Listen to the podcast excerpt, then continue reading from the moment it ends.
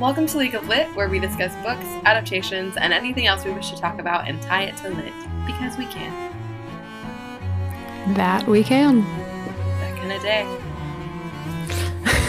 It's that kind of day every time we do this. oh man. I mean, it's it's not always easy to think of things that can like transition from the intro to what Yeah, we're talking no. about. Doesn't always work. Um, But before we really dive into any of it, we should just make sure everyone knows it is a truth universally acknowledged that we are not a spoiler-free podcast. no, not at all. And I am twirling my fancy mustache as you say that. I don't actually have a mustache, but I will pretend for this episode because there are some good mustaches in this episode. We must good? I ask you a question. by good, I mean bad. Have you uh, ever read Agatha Christie? Have you ever? I. There are people in the world that have. Oh, it's true. I don't know how because she's. She's written so many lot. things. There's a lot of content with Agatha Christie. There is. And she is the queen of murder mysteries. Oh, truly though, for real. Which uh, we're going to talk about one of them today, just one. Um, maybe one day we'll do some others. Who knows? There's so many to choose from, so it's highly probable that we'll do another one at some point in time. Yes, absolutely. Uh, the one that we're talking about today is Murder on the Orient Express, which was first published January 1st of 1934. Yes. Um, and in the United States, it was actually called Murder in the Calais Coach. Because there was already a book called Orient Express, and they didn't want people to get confused. So many books that are titled the same things these days. Nobody cares about that anymore. No, truly, we do not care at all. To name it all the same thing over and over again. You just like there are so many movies and books that have the same title. You just have to know which one people are talking about. Truly. Um, well, Murder on the Orient Express is uh, one of many works that Agatha Christie. Wow. Just her name. Wow. I'm gonna It do was it Agatha again. all along, honestly. it was Agatha all along writing all of the detective fiction. Um, but it's one of the many books that Agatha Christie wrote featuring her Belgian detective, Hercule Poirot, which try to say that at all, really. It's not a very easy name. It's a struggle. Just calling him Poirot always feels better. I I look at his I honestly name. struggle with his last name. Poirot. Yeah. You have to like make a weird face when you say Poirot. I feel like that's kind of a face that he makes. Poirot. but it is important to note that he is Belgian. There and because it's something that's like pointed throughout so many of the different um, stories uh, that he is specifically in, where people think he's French. It's the last name, I think. I think it is too. Because Poirot, I don't know if it is a French last name, but it sounds French. I mean, his whole name sounds French. It's But- Hercule Poirot. It's yeah. very it's very French, but I think I think it's uh funny. I think they I don't know if she did that on purpose. I don't know Agatha Christie, but um I don't know if she was like this'll be funny. She might. You never know. She, I know.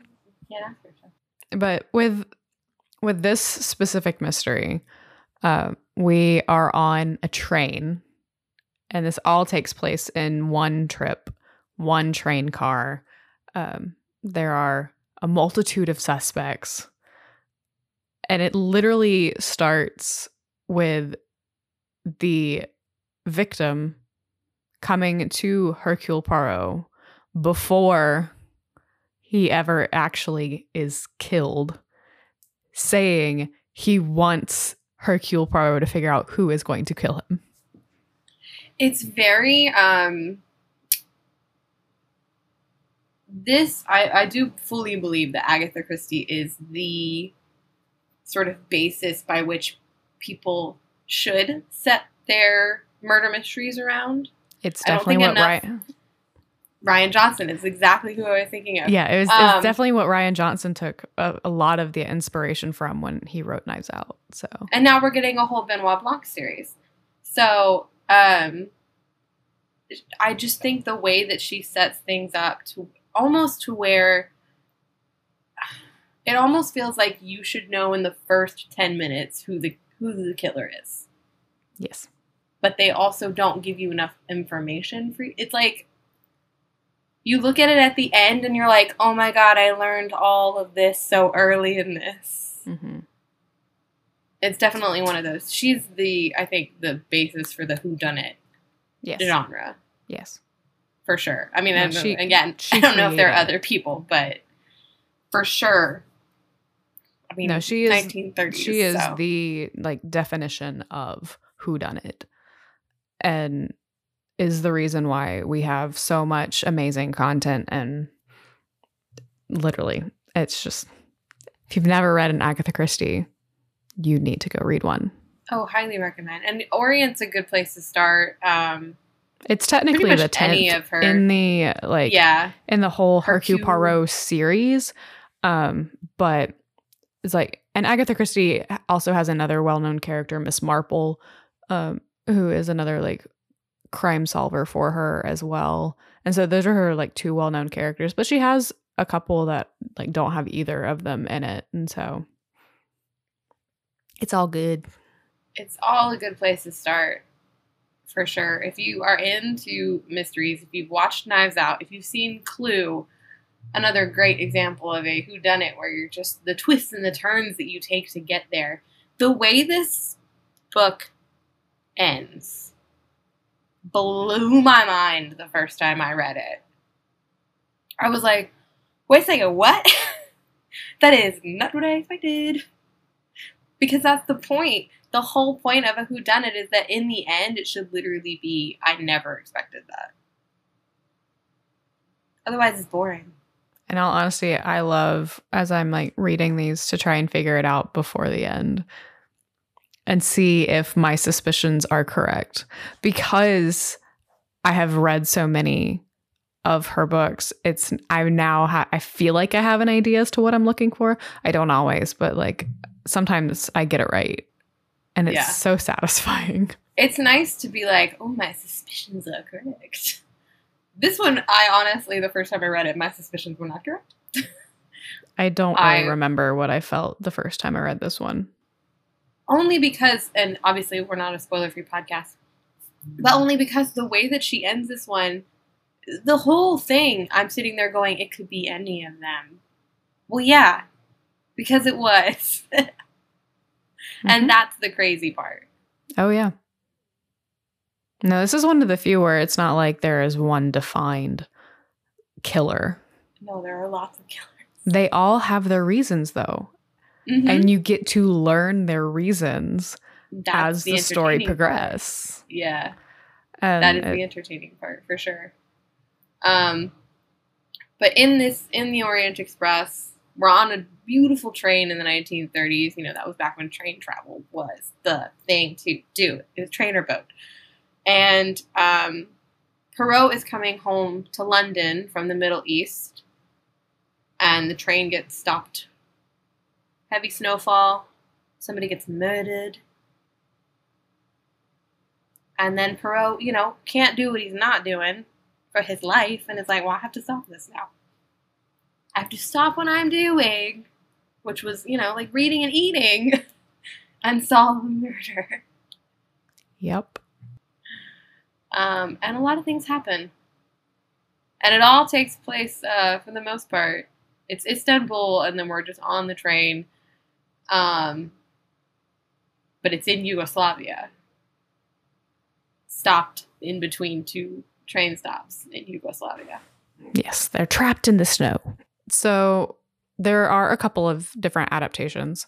Uh, the first one was done in 1974. It was directed by Sidney Lumet. It was written by Paul Dehn, and it also IMDb also lists Anthony Shaffer as an uncredited uh, writer on the project. Um, it stars Albert Finney as Hercule Poirot was brilliant. uh, which is our our main leading detective. So as we go through this first adaptation, we'll kind of explain who is who. Um, we have Lauren Bacall as Mrs. Hubbard. Yes, Mrs. Caroline Hubbard, who is the grandmother of Daisy Armstrong, who was later revealed to be actress Linda Arden. There's a lot to unpack there. There, there's a lot to unpack in all of this, if we're being Yes. honest. Um, Ingrid Bergman is Greta. Greta Olson, I believe is how you say her last name. Um, and she is Daisy Armstrong's former nurse. We have Sean Connery as Colonel Arbuthnot. I'm guessing that's how you say it. I'm not really sure. Colonel John Arbuthnot, we're going to go with that. And Colonel Armstrong's best friend is in love with Mary Debenham. who is played by Vanessa Redgrave. And Mary Debenham is a governess returning from Baghdad who was formerly Daisy Armstrong's governess. Uh, we have Jacqueline Bisset as Countess. I'm not really sure how to say the Countess's name. Elena Andreni? Maybe Andreni? I'm i feel like I should know because I recently like listened to the book. However, it's Right? not in my Same. We don't always do good with the name thing. Um, Countess Elena Andreni, Andrene, who knows? Um, she is the sister of Sonia Armstrong. Uh, that I technically could give away that she did not take part in the murder. It's notable that she did not take part in It is. It is. Jean Pierre Cassel played Pierre. Pierre Michel, who is the train conductor and the father of Daisy Armstrong's nursery maid who committed suicide after the murder. Wendy Hiller played Princess Dragomirov, which I'm sure I. Dragomirov. Princess I know Natalia one. Dragomirov. Princess Natalia Dragomirov uh, is a Russian princess who is ultimately revealed to be Sonia Armstrong's godmother. It's the Russian. That's why I struggled with that name. I love I'm just gonna say it. That's okay. Uh, Anthony Perkins played McQueen. Hector McQueen is Ratchet's personal secretary and translator, whose father was the lawyer for the Armstrong family. and Richard Widmark played Ratchet. Samuel Ratchet, aka Cassetti, who is a kidnapper and murderer of three year old Daisy Armstrong. We probably should have started there, but good to know for everybody involved. We're literally going in the order that uh, IMDb Yeah. has this last has this cast listed. Yeah. So, um, Rachel Roberts played Hildegard. Hildegard Schmidt, who is Princess Dragomirov's maid and formerly the Armstrong's cook. Michael York played Count Andreni.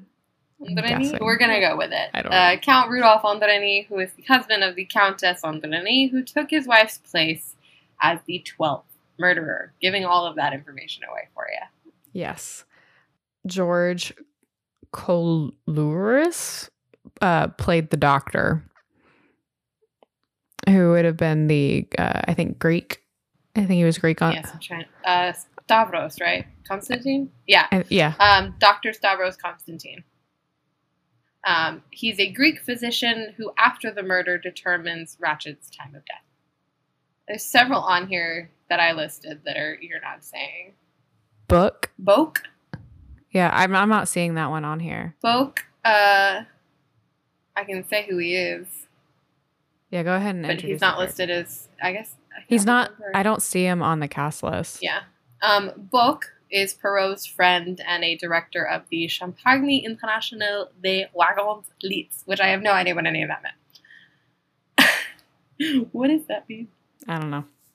Oh, it's the it's the it's the service. It's the trains. That's Oh. how he gets onto the train. We should know that. I mean, that makes sense, but that's, Yeah. mm. There's also um, Cyrus Hardman. Colin Blakely plays Hardman. Uh, Cyrus Hardman, who is an ex-American policeman who is in love with Daisy's French nurse, who committed suicide after Daisy was killed. Quite depressing. There's also Antonio Vascarelli. Vascarelli? Vascarelli? Denis Quilley played Foscarelli. Antonio Vascarelli, who was the Armstrong's former chauffeur who loved little Daisy. Edward Henry Masterman. I don't see that character on this list. He's Ratchet's valet. A remote and haughty man who was Colonel Armstrong's Batman in the war and valet in New York. Um, So we've listed all of the characters. Um, not it doesn't seem that all of them were in the 1974 version, or if they were, they're not listed. Um, not Well, completely like- unusual. Well, it's like, and even with the like ones that are like listed as uncredited, there it's none of what you just talked about. So Yeah, clearly they did not. Paul and Anthony did not feel like it was important for these characters to be present. because almost everybody involved, pretty much everybody involved. The whole point of the novel is that everybody involved has something to do with Ratchet being killed. yes. They all, if you've ever seen any of the adaptations, are in, are literally like have a hand other than the Countess who decides she can't take part, hmm and obviously Ratchet himself who is dead, and Poirot who is investigating. Um, pretty much all of them have a hand in. As I said, there were twelve people that murdered him. Yes. Count the characters, like So some of the like trivia that is connected to the 1974. Um, Agatha Christie was 84 at the time of this one, and she attended the movie premiere. It was the only movie adaptation in her lifetime with which she was completely satisfied with. Um, specifically, she felt that Albert Finney's performance came closest to her idea of Poirot, though she was apparently unimpressed with his too subtle mustache. But listen, his mustache is mentioned 15 times in the original novel. There are 15 quotes. It's a big book, but that's a lot of times to talk about a man's mustache. I don't know. So yes, I can understand her not being happy with uh with it for sure. But the but the other adaptations that I have come across, she wasn't even alive for, so we have no idea hmm what uh, she could have potentially liked or disliked about the other Poirots that we'll talk about. But um, another thing that's noted here is that this story was inspired by the notorious kidnapping and subsequent murder of a famous aviator, Charles A. Lindbergh, and Mhm. Anne Morrow Lindbergh's baby, Charles Lindbergh Jr., in 1932. Yes. Fun fact. Sorry for the Lindberghs. This is a sad story. Oh, this is a very sad story. So, uh, the next adaptation that we will mention it was part of the Poirot series uh, that spanned from like the 80s to the early Mhm. 2000s, 2010s. Um, because this episode aired on July 11th of 2010. It was directed by Philip Martin and written by Stewart Harcourt. And the Hercule Poirot for the Poirot series is David Suchet or Suche. Um, and I, I mean, I like him as Poirot. Personally, I like him better than the next Poirot that we will talk about. And once I we once we talk about it, I'll explain why. you better get used to that next Poirot. He ain't going nowhere. Oh, I know. And it's not like I have any issues with it. I just Yeah. prefer the other. But to list more characters from this from this particular adaptation, Toby Jones was Samuel Ratchet in this adaptation, Sad for him. which I think is interesting when as I'm like comparing in my head as I I'm like reading through the cast list of like who played which characters. Yeah. it's it's an interesting like choice i think brian j smith played hector mcqueen it's like because these are like newer more current actors i feel like i should know who they are but i i'm not familiar with brian j. Smith at all. I recognize your face because I've seen bits and pieces of Sense 8, which he was in. hmm Um, but other than that, I don't really know him. david morrissey was john arbuthnot. And i recognize him from the 2008 adaptation of sense and sensibility.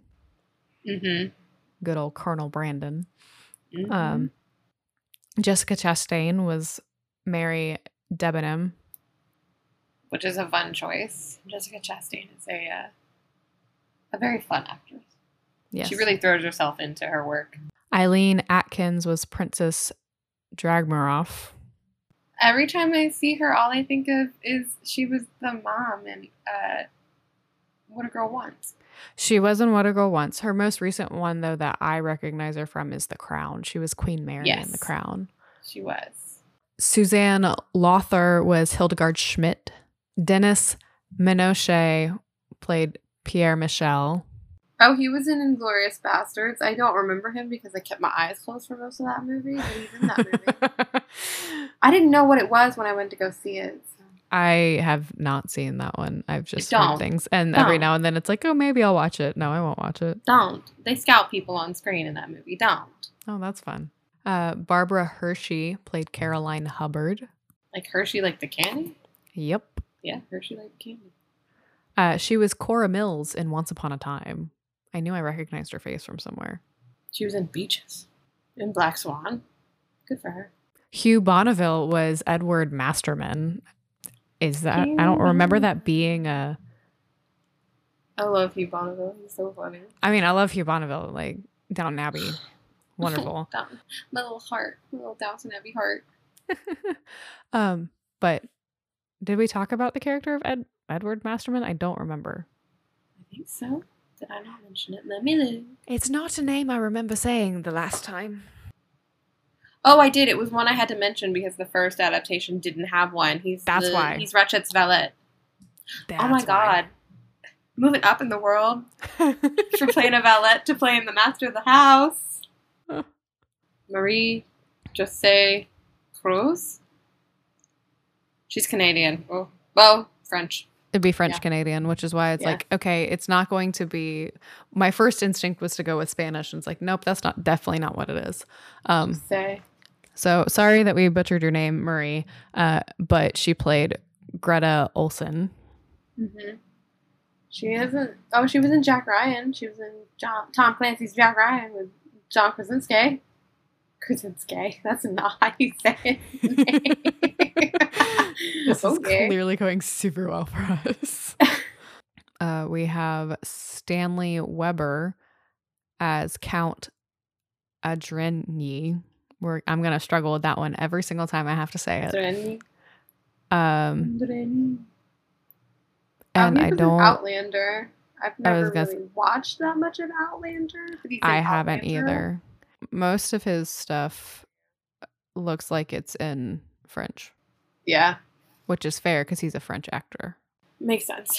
And then we have Elena Satine, who played the Countess. She was Lorelai on Agents of Shield. E Not that I Mhm. saw a ton of Agents of, of No, I Shield. didn't either. Um, I do, however, because I am a massive NCIS fan, I do remember her episode when she played Adriana Gorgova. I remember that one. Samuel West played Dr. Constantine. He was in an episode of The Crown. He was in Notting Hill. Darkest Hour with Gary Oldman. We have Joseph Mawle. I'm guessing that's how you would say it. M A W L E. Um, Yeah, It could just Joseph be Maul. Joseph Molly. I don't know. Um, he played Antonio Foscarelli, and then they do have Book uh, casted. It's uh, Sergey Hazanavicius. I'm not. I'm not sure how to pronounce his last name. It's a lot of consonants squished together. That is the cast. Of the episode. Uh, yes, of the episode. I mean, they have a couple other characters. There's a Lieutenant Morris and a Lieutenant Blanchflower, which my guess would be those are the officers that eventually show up on on sc- Yeah. on the scene. At the end, sort of. Yeah, I mean, I I like the Poirot series. It it's just good. If you enjoy opinion. the Poirot books, highly recommend. yes, um, it's. I mean, this is essentially like the BBC take on it. So Yeah. it it's pretty darn faithful which the majority of this episode was filmed at pinewood studios in buckinghamshire Buckinghamshire. buckinghamshire not pinewood studios in atlanta Close, but not quite. Um, but can I just I have a question for Mhm. British people? Why do y'all take words and just make them longer? Buckingham isn't a long enough word. You had to add Shire to the end of it. Maybe they want to go to the Shire. Good for them. Maybe it's No, where don't J.R.R. up here. Tolkien got uh, the inspiration for the Shire. But do we think his mustache is big enough? In the Poirot series, do we think his mustache is big enough? I mean, we'll talk about another mustache. I will say, out of the mustaches, I feel have, like they get bigger the further we go in. But I think that's better. And that's why I don't necessarily love our next uh, Hercule Poirot the most, but I think his mustache is the best. Okay, okay. Uh, uh, it, this is an interesting note that they have under the trivia. Due to Mhm. the nature of this episode, some viewers may find the setting claustrophobic. It is also very easy to imagine this version as a one act, one set stage play. This is a one act, one stage set. This is a play. People have put this play on, and you don't. You don't go anywhere. Right, but like the way that they designed this Yes. adaptation, it is Yeah. like it's reminiscent of that. It is is the point that this uh, tidbit is trying to make. Yeah, it's definitely. Uh, I think this is an excellent. The fact that more people don't do this show, and I mean, maybe high school's not the right place for this, but the fact that more It'd be more like a college do- or like a community theater. show. Yeah. I mean, I don't know. We did some pretty um, heavy topics in high school when we did the actual plays. Obviously, when it came to doing musicals, we were like, no, we do what we want. But like, we did Diary of Anne Frank, which is very heavy. Oh yeah. Um, we I, did The I Diviners, recently which, in which is another one that's very heavy. oh, I'm trying to remember. I don't remember what play it was that was done my senior year, but I recently um, on my Facebook memories I had put, shared a status that said I watched a depressingly good play, and it was posted in 2010. So that meant it was senior year because it was fall of 2010. I will say the the plays that were put on when I was in high school, and you know, of course, we're going to go back to this if we didn't spend enough time talking about it last week or last episode. Um, the plays were put on and were chosen specifically because it was award season for theater. hmm Um, that was the time when you could pick things, and if you were good enough, you'd get different awards. I mean, we won awards every year in high school. Um, and then if they were good enough, you might be chosen to go to thespian conference. I said thespian conference, um, which is just a conference for a bunch of nerdy actors. Um, it is just a fact. Oh, it is, it is. Um, and we did take, uh, I think, the Diviners. We took to thespian conference, which was very cool because you get to perform in front of what would be like a Broadway um, theater group. Mhm. So that was they're picked because typically the more dramatic they are, the sadder they are, the more likely you are to win awards. Yeah. Nobody wants to watch fun things happen on stage. No, for awards I want to cry. Apparently. It's how you win Oscars. Take it from James Cameron. Titanic. Back to Poirot. The last adaptation we're going to touch on is uh, came out in 2017. It was directed by our favorite Kenneth Branagh. Ah, what a fun man. It was also starred in. Yes, he also starred in it, um, but it was written by Michael Green. Who I think did a really good job of ad- adapting it for screen. Yeah, it, it's not a bad adaptation at all. Um, the only problem I have really with this adaptation is that they tried to humanize Poirot a little too much, in my opinion. Yeah, it- If you read the books and you like really pay attention, Poirot. I think because of his work, is very detached. Mhm. He's a pretty funny guy, but I think part of his his charm and his funniness comes from the fact that he doesn't feel the things that you're supposed to feel. He does not feel the need that most people feel of finding love. But Attachment of any sort. but that's something that like this adaptation tries to create for Poirot, and Yeah. it feels so weird. It And feels that's a little prob- forced. It was like there's that, but it also like, and it probably comes a little bit from the fact that I grew up watching the Poirot TV series, where that particular Poirot is not attached. He's funny as all get out, but like there is no romance really. Like I Because think they entertain it in like one episode Yeah. but it's done like true to the character, not like, oh, we need this because our audience wants to see this. Poirot almost lives that life of um I m- my life is my job Yes. and I love my job and I'm Mhm. very good at my job. And my job lets me do all of these crazy things. And I'm fine with that. Yep. Maybe a cat one day. Like that's that's the vibes that I get from Poirot is that one day, you know, when he's too old to do the things that he does, he'll just sit at home with his cat and his tea. But yes, uh, in this adaptation, it is Kenneth Branagh who is playing Hercule Poirot. With And I think he- mustache on the planet. and I So think he did well with what he was given, but hmm I prefer the last Poirot we discussed. So, I will say with with this Poirot, um, we are getting maybe eventually one day um, a second Poirot movie with Kenneth Branagh, and I'm interested to see if we pull back on that aspect for the next one for Death on the Nile mhm. whenever it finally comes out. I think it's you know. slated for 2022 now. It is slated for 2022, and it's Armie Hammer's fault because I don't think in Death on the Nile we don't have time for you to try to pretend that Poirot is going to find a love interest on this boat. On this boat, Or that he ever had one. no. Because that was what they tried to do with this one is that it's like, oh, he had one once. It's like, what? Rose, I I imagine I imagine 15 year old Poirot never was like women whatever.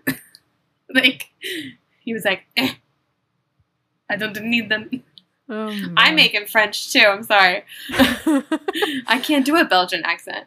Um, but uh, Daisy Ridley was in this adaptation and she played Miss Mary Debenham. this adaptation is, I mean, Daisy Ridley, Leslie Odom Jr. plays um, Dr. Arbuthnot. Mm-hmm. Tom Bateman is Buck, Boke, Mhm. Buck, whatever his Book. name is. Book. Book. We're never gonna get that right. uh, I mean, like, this is a truly star studded cast. You have Josh Gad as Hector McQueen. You have Johnny Depp as Ratchett. You have Derek Jacobi as Masterman. Lucy Boynton played the Countess. Yep. Uh, you have Sergei Polunin, which I'm not fully sure who Sergei is, but he played the Count. Um, Mm. Michelle Pfeiffer played Caroline Hubbard. You have Judi Dench as the princess. You have Olivia Colman as Hildegard Schmidt. Uh, you have William Dafoe as Hardman. Love William Dafoe. Phil Dunster plays the Colonel. Marwan Kenzari is Pierre Michel.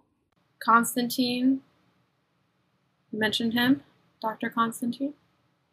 I want to say I remember them combining. Yeah, there weren't as many as many characters. I will say they they tended to combine people when you came to like movies and stuff like that. Mm-hmm. A good version though, a solid who done it. Yeah. The way it's filmed is very pretty. The way it's put together is very nice. It definitely the ending always gets me when they're just all out of the train. Watching Michelle Pfeiffer explain how all of this went. Apparently, Johnny Depp asked uh, Kenneth Branagh to apologize to Derek Jacobi on his behalf after filming their scene together because, quote, he had to uh, shout at him and he didn't want to do that. He didn't want to shout at Jer- Derek Jacobi. Listen, I wouldn't want to shout at Derek, Derek Jacobi either. He's very nice. Kenneth Branagh was aware of the over extra over extravagance of his character's mustache, but he justified it by the fact that there were 15 quotes in the original novel mentioning the mustache. There are. Much of the cast and extras are made up of Kenneth Branagh's closest friends and acquaintances, with many of them having either been directed by Branagh in his previous projects, co-starred with Branagh in a movie or theater production, and or have been a member of Branagh's eponymous theater company. I mean, these are good people to have in your company. Get some mighty fine actors on this train. Seriously. I don't think we mention it, and I think that's just because I don't really remember this character. But Penelope Cruz is in this, and she plays Pilar Estravados. Another one that I think was taken from something else. I think so. Um, interestingly enough, this movie was filmed on 65 millimeter film. This is the second movie that Kenneth Branagh did with that. The other one was Hamlet. Of course, it was Hamlet. like they knew. Uh, the 12 passengers sitting in the tunnel at the long table is specifically like it's intentionally mimicking the Last Supper painting by Leonardo Yes. da Vinci. It's brilliant and so weird. And I was just like, why are we watching all of that? Because Poirot, because detectives can't be who they're not. And again, I say this if you uh, enjoyed Knives Out, you'll enjoy this because it's very similar in the aspect that at the end of the movie, Poirot has to explain exactly how he got to this conclusion. And he must go step by step through what happened. As if the other people on the train don't know what happened. Yeah. They do. They know, Poirot. They know. Going back to your uh, 65 millimeter fun fact. Um, another film that also used 65 millimeters was Christopher Nolan's Dunkirk. And Kenneth Branagh was in Dunkirk. So Yes, he was. That was a that was a movie. it was. It was a movie. It was a movie that I watched. Um, listen, I watched it too. I liked it, but I think it was fine. It just wasn't quite as um. There just needed to be more going on. that's fair. I know there was a lot going on at Dunkirk, but I don't think Christopher Nolan took everything and actually put it on screen. Ah, yes, here it is. The character of Pilar Estravados um, actually appeared in another Agatha Christie mystery, uh, Poirot, Hercule Poirot's Christmas, um, first published in 1938. This was the, this was a reimagined uh, version of the character of Greta, Greta. Ohlsson. And so I'm sure that's. I'm gonna guess that they're trying to create a level of cinematic universe because everybody Yeah. wants that these days. Um, because the way that the 2017 adaptation ends, it sets things up really well to go into Death on the Nile. Aha, here. So, um, Arbuthnot is a colonel in the army in the original novel, uh, which we have mentioned before. But in the 2017, he's listed as a doctor because he's replacing Dr. Constantine, Got it. which creates another level of uh, confusion and Yes. like mystery. Kenneth Branagh admitted that he tried but was unable to grow out a full mustache for playing Hercule Poirot. Sad for him. He tried so hard. Uh, the first publication of the story, which we have, we'd have definitely not mentioned this, was a six installment serialization in the Saturday Evening Post. Oh. Well, look at that. Agatha Christie is just brilliant, is, is really the facts of the matter. Yeah, but those six installments were released in 1933, but it was published as a novel for the first time in 1934. One of the things, though, that this adaptation does, um, and the only reason why it it sticks out in my brain because I definitely have not seen this recently, um, it's because of the cast list. They they list all these other people that were like in the Armstrong family and whatnot because they do the f- the flashbacks Yeah, the That- flashback of when of when Daisy Armstrong. Daisy was killed, yes, when she was kidnapped and then killed. yes. Which one thing I don't know that it's ever really explained. I don't remember it being explained in the novel, and it's definitely not something that I remember being explained in any of the movies. is why. Why did There really is no explanation because Ratchett, who is actually Lanfranco Cassetti, was an American gangster. I believe we are to assume that the Armstrongs had done something that upset them, but essentially he kidnapped Daisy Armstrong, who was three at the time, and killed her, pretending that he was going to ransom her. Mhm. He accepted the ransom from the Armstrong family. Mhm. Um, weeks later, after which he then revealed that he had killed her an hour after he'd taken her. She'd been dead for a month. Yeah. Um, so then that just leads you to all of the different types of things. Like, um, Sonia Armstrong, who's Daisy's mother, was pregnant with her second child, went into premature labor and died. So did the baby. Her grieving husband was Colonel Armstrong, who shot himself. And Daisy French nursemaid Suzanne was accused of aiding Cassetti and committed suicide. So Mhm. like, and that's where you get the sort of the drop down of all of these different people, and you know that's why in the end, um, Cassetti, also Ratchett, Mhm. is discovered he has twelve stab wounds because he was stabbed by twelve different people. That's the whole point of the story is that you're like, wow, this is a gruesome murder. Somebody stabbed this guy twelve times.